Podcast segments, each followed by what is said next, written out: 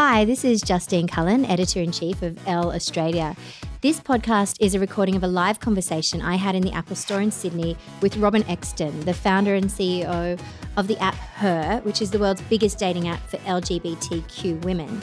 I loved talking to Robyn about her experience in creating the app, some of her learnings around building a startup, and so much more. So please enjoy. These days, you know, if you haven't got some sort of app idea marinating in your brain, you're probably a little bit dead inside. so, um, you know, it, but it, it's a rare bird who can take that idea and turn it into something very real, and an even rarer bird who can potentially really enrich people's lives, which is absolutely what you're doing um, in such an incredible way. So, can you talk me through that process? You know, the initial steps of, of bringing the idea to life. I, you know, I'm really interested in, in the moment when you decided to make this your full time job. Yeah. And what you were doing at that time. I um, uh, it was it was like a slow it was a slow burn process for me, and uh, I think afterwards you like look back at it and think like why did that happen? I, like people always talk about women being more risk averse than men, and that guys would have probably just like jumped into stuff sooner and started making it. For me, I worked on it in my spare time for about a year, um, uh, which started off with just like drawing things and then going and being part of the London tech community and like finding meetups, like talking to developers, like learning about what it would take to start building a product. Um, and then I started learning to code, so I didn't know anything about like tech or engineering or like I didn't know anything basically at that point apart from branding and marketing. Um, and so I yeah started to learn to code in the evenings, went on a web development course for three months, um, and then. Uh, started to build some like web versions of what I wanted, um, uh, and then started to meet some people who I could then hire as freelancers.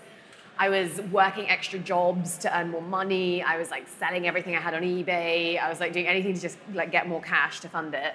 Um, and I think just over time, as it went on, like the importance of what the app was to me started to become more important than what the day job was. And uh, it, it, started to reach this tipping point, and I kind of then couldn't decide what like when, when was going to be the time to quit and when was the time to go okay i'm going to risk it and try and do it. And i had to justify it to myself that it was going to be like my gap year. And i would take a year out. I'd never take it. Loads of people take a gap year to go traveling and i've never done that. And so i was like okay my gap year will be trying to make a business. And if it doesn't work i'll go back after that. I'll find another job and get back into it. And if it does work cool i'll just carry on. Um, so, what sort of time period are we talking from the beginning? And so, how old were you? So, it, I think it took me from the very first idea to the day that I quit my job uh, was just under a year. Um, and when I was thinking, the first thing I did was to start saving money because I, I think definitely at that time I was more risk averse. And I was like, okay, well, also realistically, I need money to make this happen. So, I've got to do that. And that took me like six months. And meanwhile, I was like marinating an idea and working through it. Yeah. Um, uh, and then, yeah, the day that I submitted it to Apple was the day that I quit my job and Incredible. handed in the notice and was like, at some point, you're going to take a leap of faith. Like, it's never going to just happen. You're never going to know that it's all going to be okay. Like, uh, it's never going to be okay. Everything's going to go wrong. It's going to be really hard.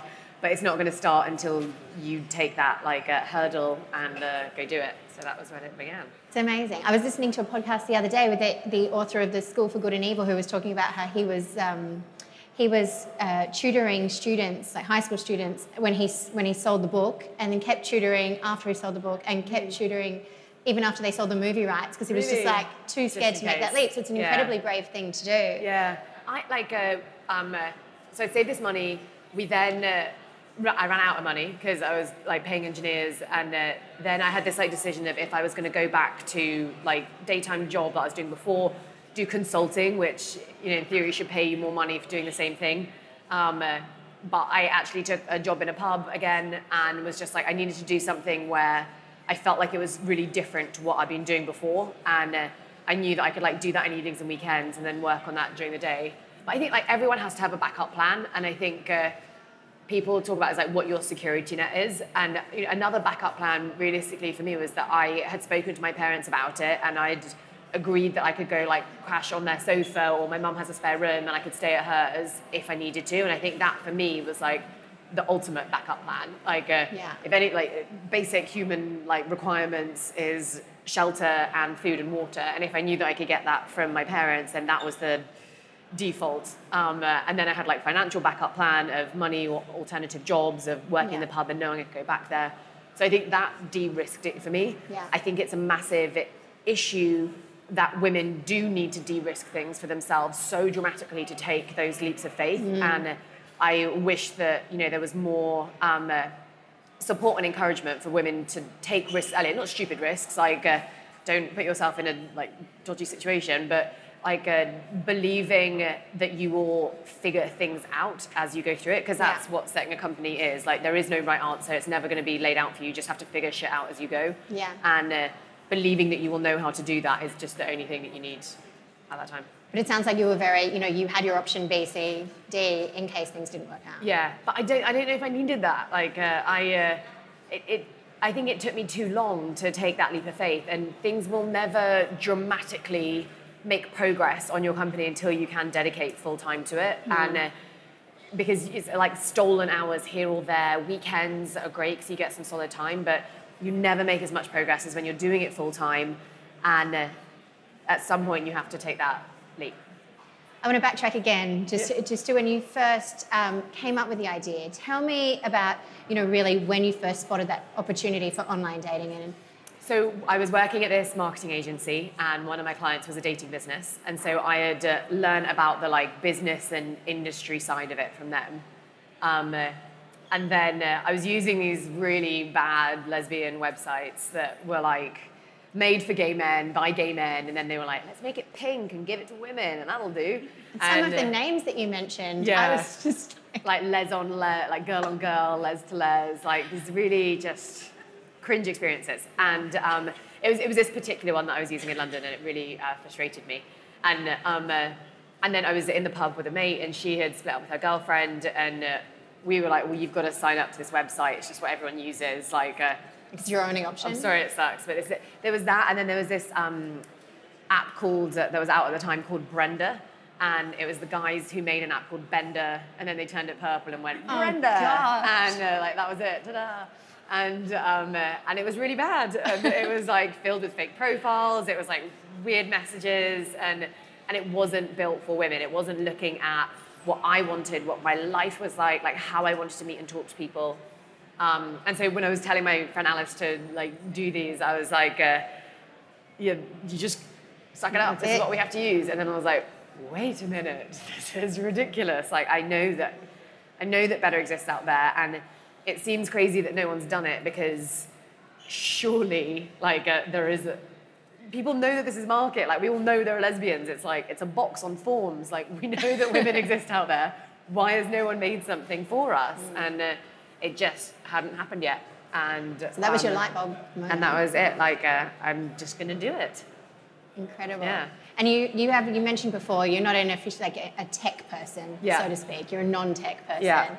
So tell me about some of those particular challenges and learnings that you have come across along the way. I like. I don't know if any of you guys are engineers or coders or have done any of that, but I think the, the biggest like game change for me was the first time I just my first class of my programming like um, course was a really basic introduction to the difference between like front end and back end and what HTML means and what CSS means, and that is the most dramatic difference that you can have of like just going, oh, I kind of get it. Like, uh, I look at websites every day. I use apps every day, and uh, I would didn't just didn't know the difference of how it was made. And I think that was the the biggest step that I took. And then from that, like, I'm yeah, I'm not a full time engineer, and I think that if I hadn't like cared about making this business, I think that could have been an option. Like after you start doing it, I mean, there's absolutely like, uh, you know, there's, there's some people that will be incredibly skilled at being able to be fantastic engineers,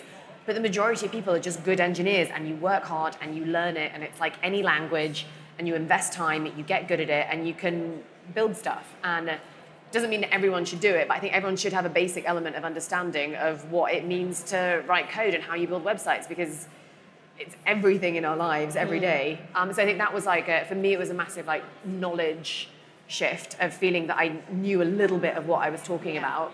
It's still really important to me now because we have to make like decisions about what our API is going to be built in. And uh, I have a CTO who we've worked on it together for four years now.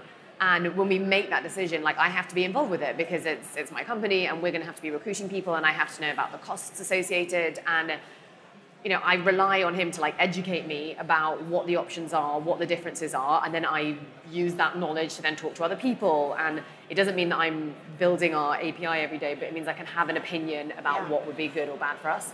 And I think that's what's always been more important for me is like the knowledge and the like confidence, I guess, that it gives me of being able to hold a conversation about technology. And did you find that as a woman, were you being spoken to differently or treated differently in, in that part of the industry? Or? With that, I don't. I honestly, at that time, I think I wasn't even aware that there were like gender disparities. I was just like, making my app, we're going for it. Um, I think one thing that I think made a really big difference was uh, if you're interested in like creating a startup and setting up a company, everyone talks about having a co-founder and building a team and what you need to do that. And at the time in London, like vast majority of engineers are guys. And so I'm out there at like every tech meetup being like, I want to make a lesbian app. Who's going to make it with me? And they're all like, "Uh."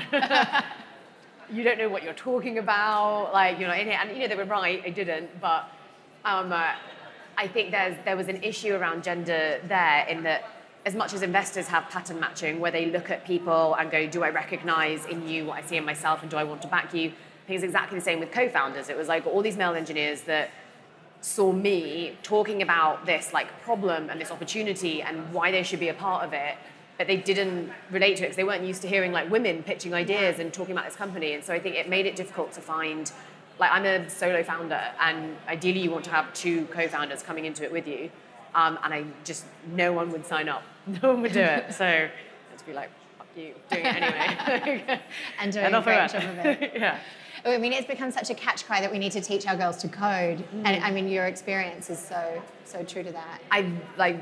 I think everyone needs to learn to code. It's uh, it's too prevalent um, uh, a, a platform in all of our lives for people not to know how this works. And I don't think everyone needs to be an engineer, but I think having that knowledge is important. It's it's like if. Um, uh, it's like it's like everyone's speaking every day, but you don't know the alphabet. Like uh, you need to know this stuff. It's important, and it's only going to become more important. And the technology is getting smarter and more complicated, and we need to have the basic fundamentals to know where things are going. Um, I, there's huge um, uh, issues with gender disparity of teaching kids and, and how young girls are treated with STEM subjects, like how people approach them with young girls. Um, I think it's great that there is attention being brought to it, and I think there are some really cool toys being developed. I think you know trying to de-gender toys is uh, hopefully Yeah. something that will start to happen and happen more. Yeah. Um, uh, it will just take like probably a good like five to eight years before it will really start to see any difference. And constant vigilance. Yeah, exactly. And, and, it's, and the, the problem is like parents at the moment grew up in a world where they didn't receive it. And so they're having to like, you know, we're having to learn it ourselves. I do it. I'll see, I don't know what the hell it is. I'll see a little girl and I'll be like, you look so pretty. Why, the, why am I saying that? Like, because that was said to me or because that's just what I thought was the right thing to do? Why am I not like, Yeah. you're running so fast or like Yeah. you didn't cry when you fell over that's awesome like uh, it's it's so based around appearance and not based around like uh, achievements and performance and opportunity of like the people they could become Yeah, I mean, I, it's the same. I have boys, so you know, I'm constantly reminding myself instead of me saying you look so cute, to be you're so smart and funny or kind Yeah. or whatever those things are. Yeah. But yeah, I think it will change. I think it, it will We'll change. People are so much more aware of it and the impact that this like language and vocabulary has on people. So, just yeah, as you say, like constant vigilance, Hmm. putting it forward. we're an army. Um, you've also described her as the exact opposite to Grindr, Yeah. I love. So I'm really interested in, in some of the learnings that you got along the way about, um, you know, the different needs of women compared to the needs um, of men and how some of the, the existing products and how it's being used differently. Yeah. So when I first started, I didn't know that our user base wanted a different experience. I thought that we would just like make Grindr and that would work. And it'd be pink. And it, yeah, basically, so this is what was so ironic was that I was slating all these other products for being like that, and then when I did it, I made a brand that was like relevant to me and my friends, but the product, the actual interaction experience, I didn't think through or realize that I should be changing that. So when the first app that we made ran, it was really like Grindr, and so we just learned all this stuff that like all these products when you have a guy leading the company, they get to make decisions on a daily basis that uh, work well for them, and, and that's their right as a founder, and it's how anyone would like process a problem. But the problem is, it's all guys running these companies, and so all these like nuances skew to stuff that just works slightly better for guys, and we don't have any guys in our app, and so all these like behaviors just didn't really suit our users particularly well. So things like uh, so the Grindr model, you have the closest person to you in a grid, and for guys that's great because you're going to meet up within an hour, within two hours, within five hours. It's like very immediate, quick turnaround. Our users don't meet up for seven days, and so seeing that someone is really near to you is just like creepy and irrelevant. Um, uh, and uh, because they're seven days away, you've got so much more time for messaging. Like our users message so much to each other. It's hard to get them to start messaging, but when they do start, there's tons of like back and forth. And so we had things like our profiles, like the Grindr profiles, are a big face picture, if you're lucky, if not, it'll be something else. and then they, that, that's all they need. They're like in, and then it's like top, bottom, what's happening next? Um, uh, and with us, we had like seven days of conversation to build. and so having a face picture doesn't lead to the most like genuine conversation. Like we needed to show who you are, and women are really bad at describing themselves. They always undersell themselves, and uh, it was just this really kind of dead space. So we ended up having to build profiles. Our profiles are more like Pinterest boards so that you can share more content of what expresses like who you are. So where you go on vacation and the kind of food you eat and uh, um, uh, what clothes you're into if you're into clothes. Like it's a completely your your like creative space to craft. Um, and then we started to find that like actually for our community and our user base, um, uh, they weren't just in it for dating. So guys are exceptionally clear about what they're looking for. They go into the app, they open it, they look for it, they get it. It's like dun dun dun dun. Ours, uh, people come into it and they they are looking for like a myriad of relationships, and they'll be just as happy if uh, they get a date as if they fall in love. As if they get a friend at the end of the whole mm-hmm. experience. Mm-hmm. And so, because of that, they're not out there looking for one specific thing. So, actually, a lot of the dating parts of it work much better when it's in a social experience. Mm-hmm. And so mm-hmm. having content, we have like a question of the day that runs in the app and people answer it and then they use that um, uh, comment to then start a conversation off the back of it. And it's much more natural, much more social, it's more real time. So you actually see this person commented two minutes ago rather than like a profile that hasn't been updated for six months.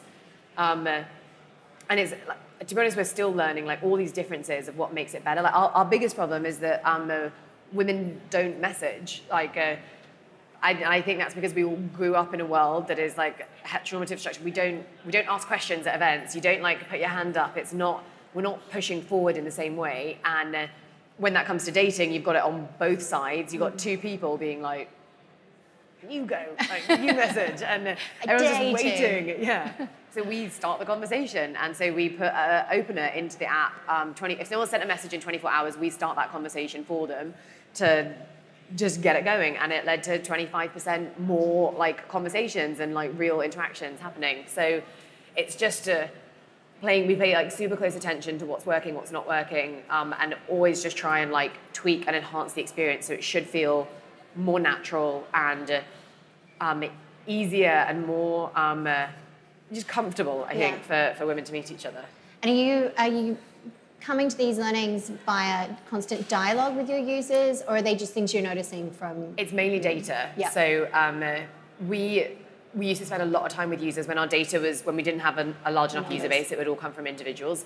There's a slight issue where people often um, tell themselves they're looking for something when they're actually looking for something else. So, mm-hmm. like when it comes to it, we don't know what we're looking for. Like. Uh, you, you often know what you're not looking for, or you have this fantasy of what you're looking for, and that could be really different to how you then behave. So, like once you hit a certain critical mass, it's easier to just look at data because that tells us actually what people want and what they're coming for and what they're doing. So now anything before it gets developed, it's always built, it's always like uh, tested among like Australia is actually our main like testing market for new features and new products. Wow. Um, uh, so we'll always like release it here, see what the impact is. Does it improve the experience? Does it like uh, increase conversion rates? Does it have better performance? And then um, roll it out everywhere else.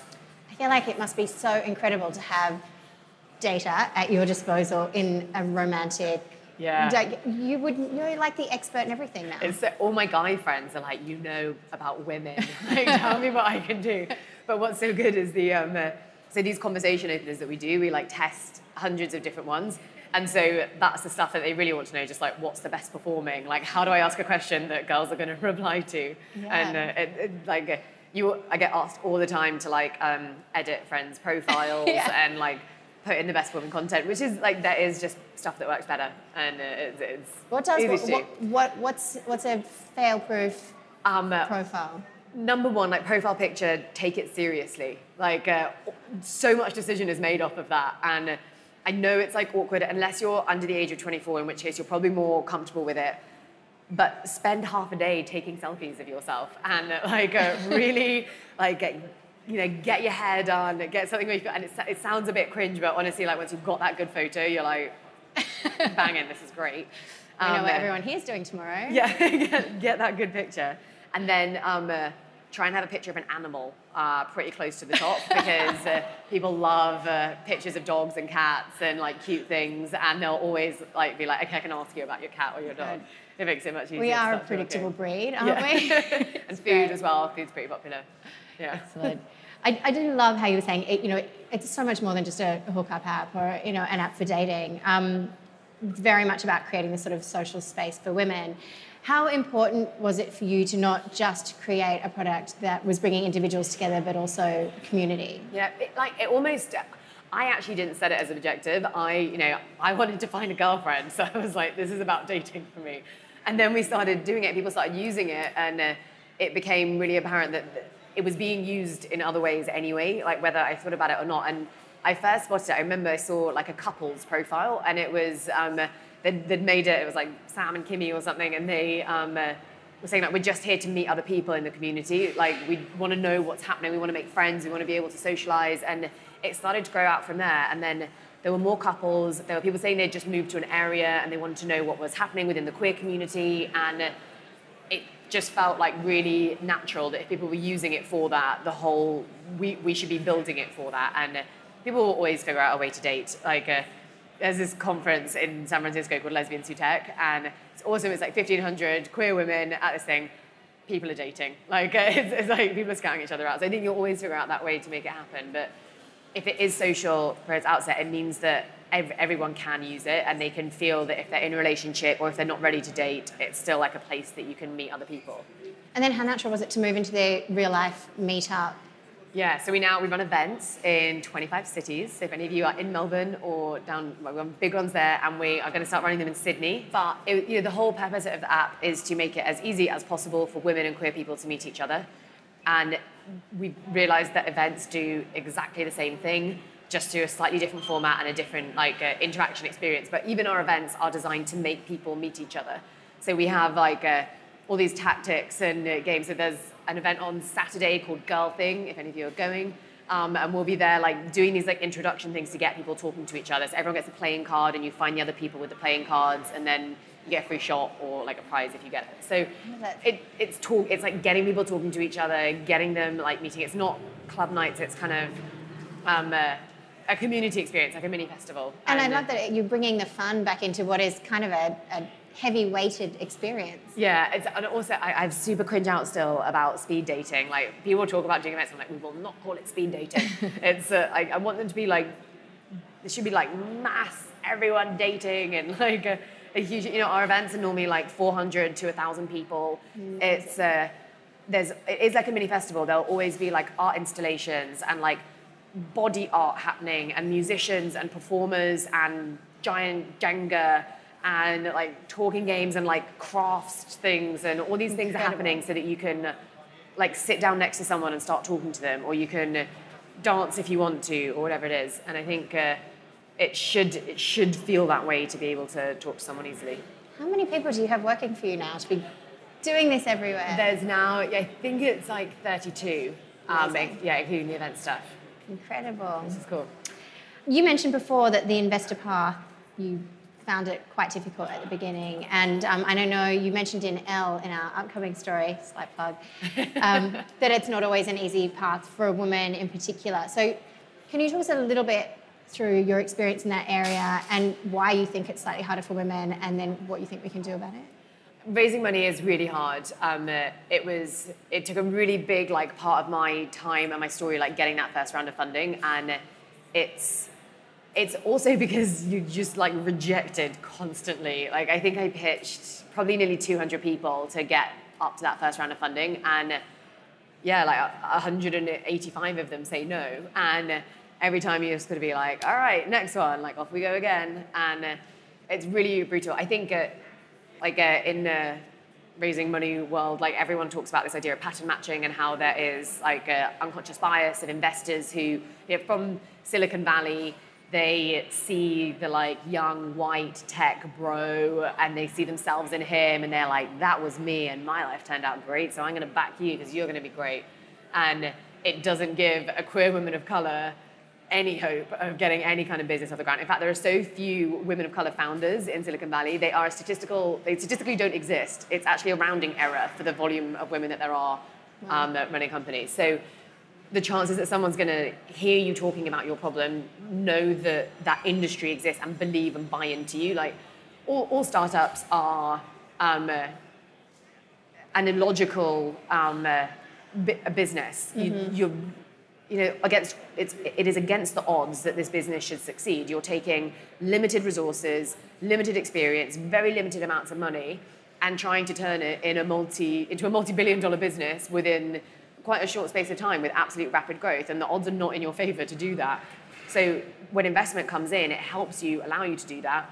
But it needs an investor to take a leap of faith, mm. to see you, to hear your story, to understand the market, to know how big it is, to go, you're going to do it. And I think I'm going to be on the journey with you. And it's such an emotional it. decision. yeah, them. it can be like super personal. And what's like angel investing is often very personal. VC investing should not be personal, and the problem is that it is, mm. and and that's how they treat it, and it's why they like see other people, recognize the kind of approach and the personality, and then they back people that they resonate with.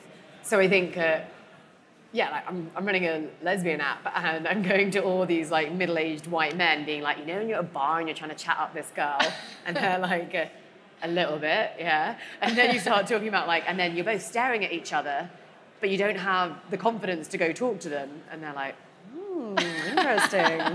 you're, like, you're staring at them for ages.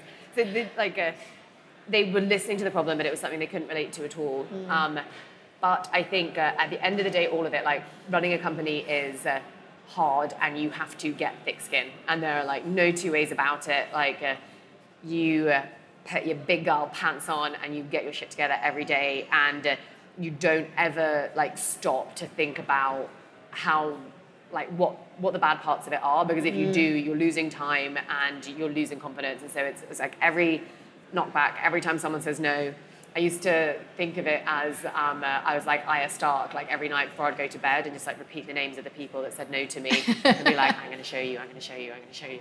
And uh, it's just like, uh, you just have to keep doing it, never ever give up.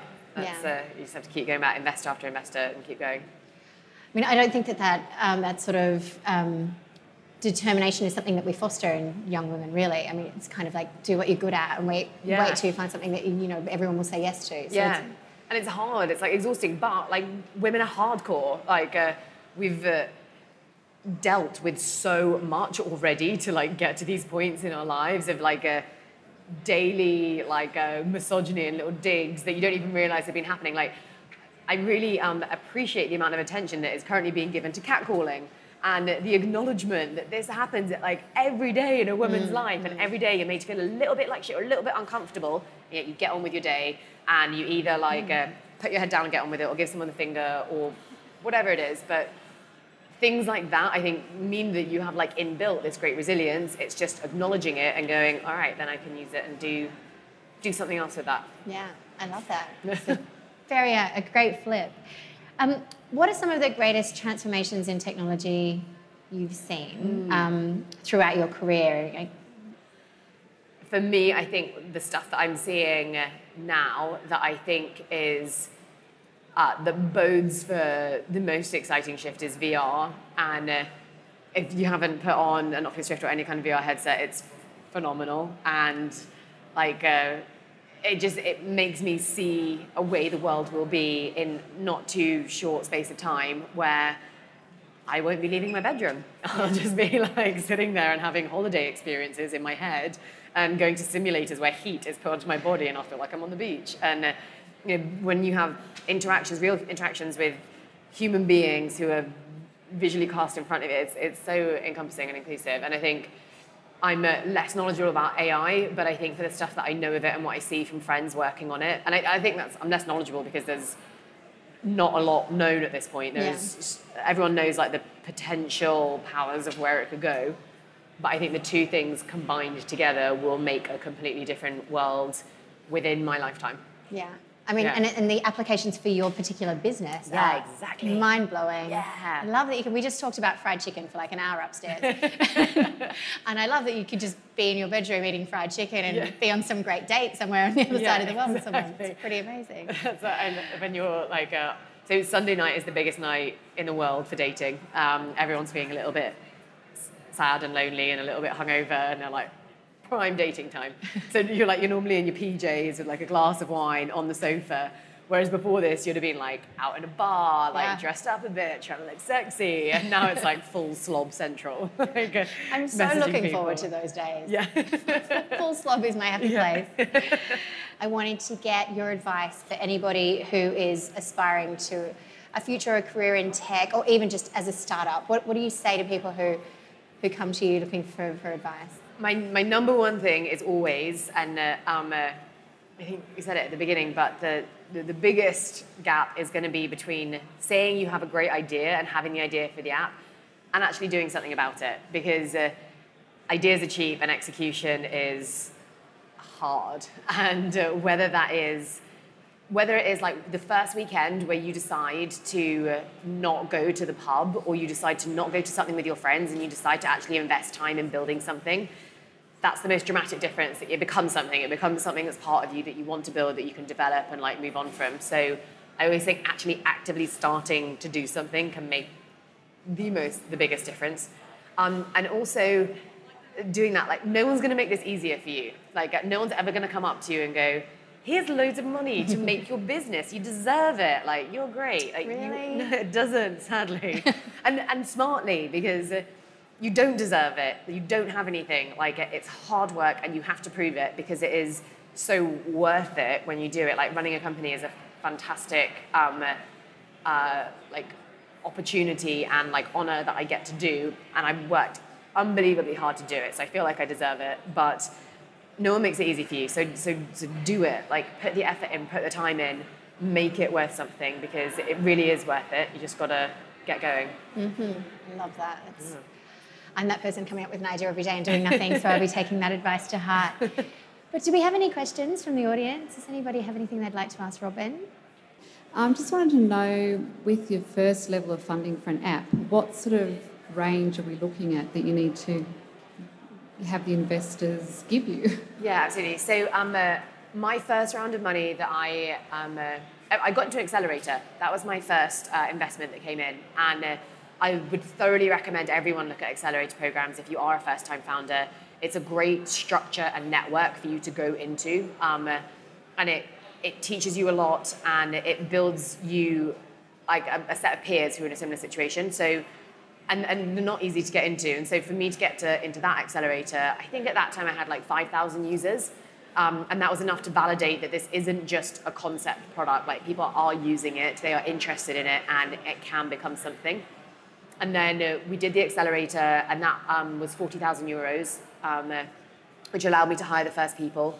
And then after that, we raised around 100,000 pounds, um, uh, which uh, at that point, I think we had um, about 25,000 users, um, which has gone beyond the point of like, you've used a network to get your first set of people into like, okay, this is, this is like interesting to, to people. And I think that's, you need to get to, if it's a consumer product, um, you need to get to a point of tens of thousands before someone's going to write you a check. The alternative to that is friends and family, and uh, that's always an option. And if you have people that believe in you and know you and believe that you will make this happen no matter what, friends and family are a good option.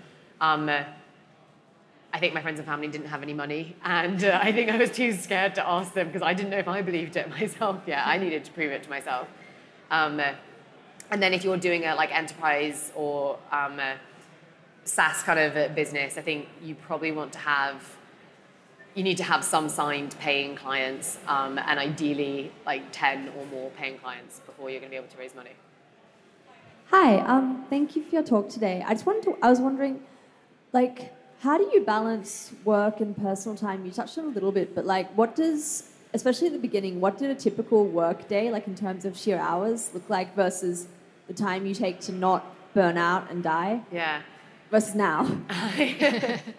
um, uh, so I, um, I, I don't think that everyone should take this to heart because I'm very extreme in my approach to it. I, I don't know if I don't think I have a burnout phase, and I think that that's um, unhealthy for a lot of people to think that. I'll say that because I know that a lot of people do have that and have experienced that point.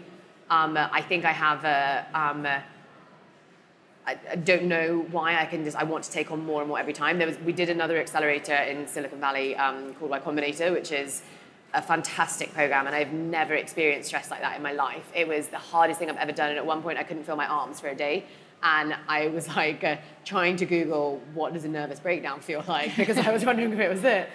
But it didn't stop me. It didn't I, like that should have been probably like a limit. Um, uh, but because we were in this program, it just kept going. So I, I, I think it's safe to say I don't have a very good balance. Um, but that's also because I have. Uh, a belief that I don't think the concept of balance exists anymore. I think mm. it's already past that point. Like uh, notifications, like uh, your daily life. Like I, I do want to know what's happening with my team when I get up at six in the morning. I want to see what's been happening in other parts of the world. And before I go to bed, it makes me happy to see like events that we're doing and things that are going on. So I think it is important to know yourself and know your levels and what's needed. And what I do need is like a once a year, once every couple of years, to take a week off or to take two weeks off and like uh, turn off for a bit. And uh, that's really important for me and, uh, and valuable. Do you um, really turn off? I, it's been, it's been like three years now, so now I need to like do it again. Um, and I was meant to do it in January and I had to cancel it. But I am, um, the thing is for me as well, like I'll, I can have like one day off in a weekend where I like uh, go out to the countryside and go do something. And for me, that's enough of a reset. Like I, it, a change in environment is enough for my like brain to shift, and it makes me completely relax. And I do feel really different when I go back to work. And so I think it can give me those like micro reshifts. Um, but I think that is me, and I know that about myself, and I learned that about myself. And I've only learned it by like testing different stages of like, oh, can't feel my arms. Like, do we think this could be bad? Um, but I have, have experienced it. And so I think uh, um, it's down to the individual. I still have this feeling that if, you know, if something happens at the company and it all folds and it all goes away, I need to know that I gave it everything, like every piece of me and every part of me to make this happen. Because this is this is my passion project, it's my love project. It's not just like I didn't just want a startup. Like this is me, and uh, I need to know I gave it everything. And so that's why I work as many hours now as I did when I first started it. Um, uh, but loads of my friends don't do that. So it doesn't mean that that's like the right way to do it. I think uh, loads of security comes from money. And I think a lot of my friends who raise um, uh, Series A or Series B, you have big teams of people. Like we're still like, uh, like engineering wise, it's still a small team. And so there's still loads we want to do. Um, uh, friends who have 30 engineers, there's more people to like handle the load. So they do spend a little bit less time doing stuff. I don't know, maybe I'll be like this forever. I don't know, I hope not. I'm gonna I think none of this advice should be undertaken without medical advice. Yeah. yeah. we want everyone to be able to feel their arms yeah. through the startup process. Anyone else? Yeah? Hey, that was really awesome. I have a theory that the best startups are the ones that are developed by a founder who has a shared or lived experience of the problem. And really, like, what, what are your thoughts? Because you came from that space. I completely agree. I think uh, you, you spend so much time and so much of your life doing this. It actually kills a little bit of it for you, which is a little bit upsetting. Like, uh, I honestly, in loads of my spare time, I spend it with straight men because uh, I'm, I'm so, like, I identify as bi, but with my job, I'm so gay, like, all the time. Like, everything is so lesbian that when I then have, like, a, an afternoon or an evening off, I'm like, gonna go with some dudes and like watch some sport or like do something to like balance my life out. Very in touch with your inner bro. Yeah, I know. I need to like uh, see the other side of life for a bit. Um, uh, but I think that it it it means so much more, and that like ultimately, I really think that running a startup is about pure resilience and just never giving up. And I think uh, to do that, you really have to believe it's needed and care about it. And I think that comes from personal problems and personal experiences much more than just seeing an opportunity and uh, going for that. Because if when stuff gets hard, wh- what if you're just going to stop? Because it doesn't mean everything. Yeah. I, I really love how inclusive the app feels when you're using it, particularly around gender. And it, I've noticed it doesn't feel quite as Eurocentric as a lot of apps do. Uh, so I was wondering how you approach making the app uh, represent the diverse community that you have. Yeah, it's um, uh, honestly, I think it's something that I want to be doing more and more of, like as the landscape of gender identity changes in the world. And I think uh, when I started the app, I was really um, focused on making it a female-only space. So anyone who identified as female, whether that was cisgender or trans, open to all women. Um, because I hated that guys used to come into these websites and ask me for threesomes, and it bothered me the after time and quite quickly that you realize that gender's not binary and there are multiple like uh, identities that sit in between and uh, people were using our app who were part of our community who had different gender identities. And so i think we introduced all our gender identities maybe like a year ago now. Um, uh, and i think there's 23 at the moment. Um, uh, i uh, it's it's hard because I st- her I mean it's in the name right? Like her is always going to have a female skew to it. And that's because that is the where I see there to be a problem is that not enough people are focusing on what works better for women but being inclusive of uh, all gender identities outside of cis men sorry um, but all other gender identities um, uh, is uh, really is really I think it's really important to me. And I think uh, the most the best thing that we can do is a allow people to acknowledge and share what their identity is and express themselves in a way that makes them feel like proud and confident.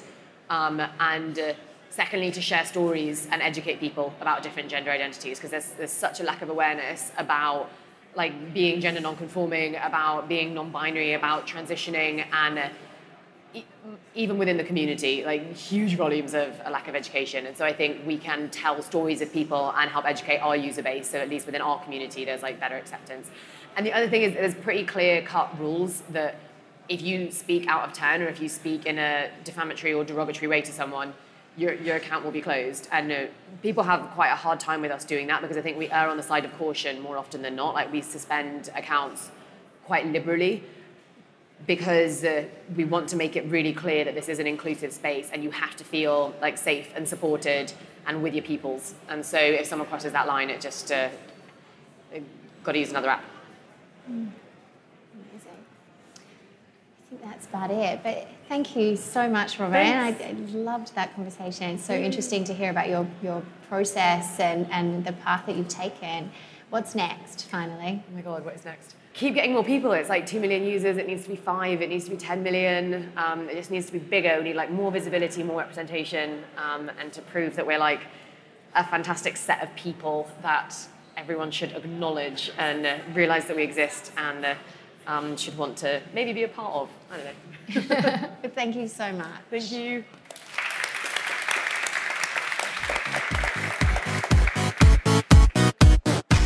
If you like this episode and want to hear more like it, subscribe in iTunes or your favourite podcast app.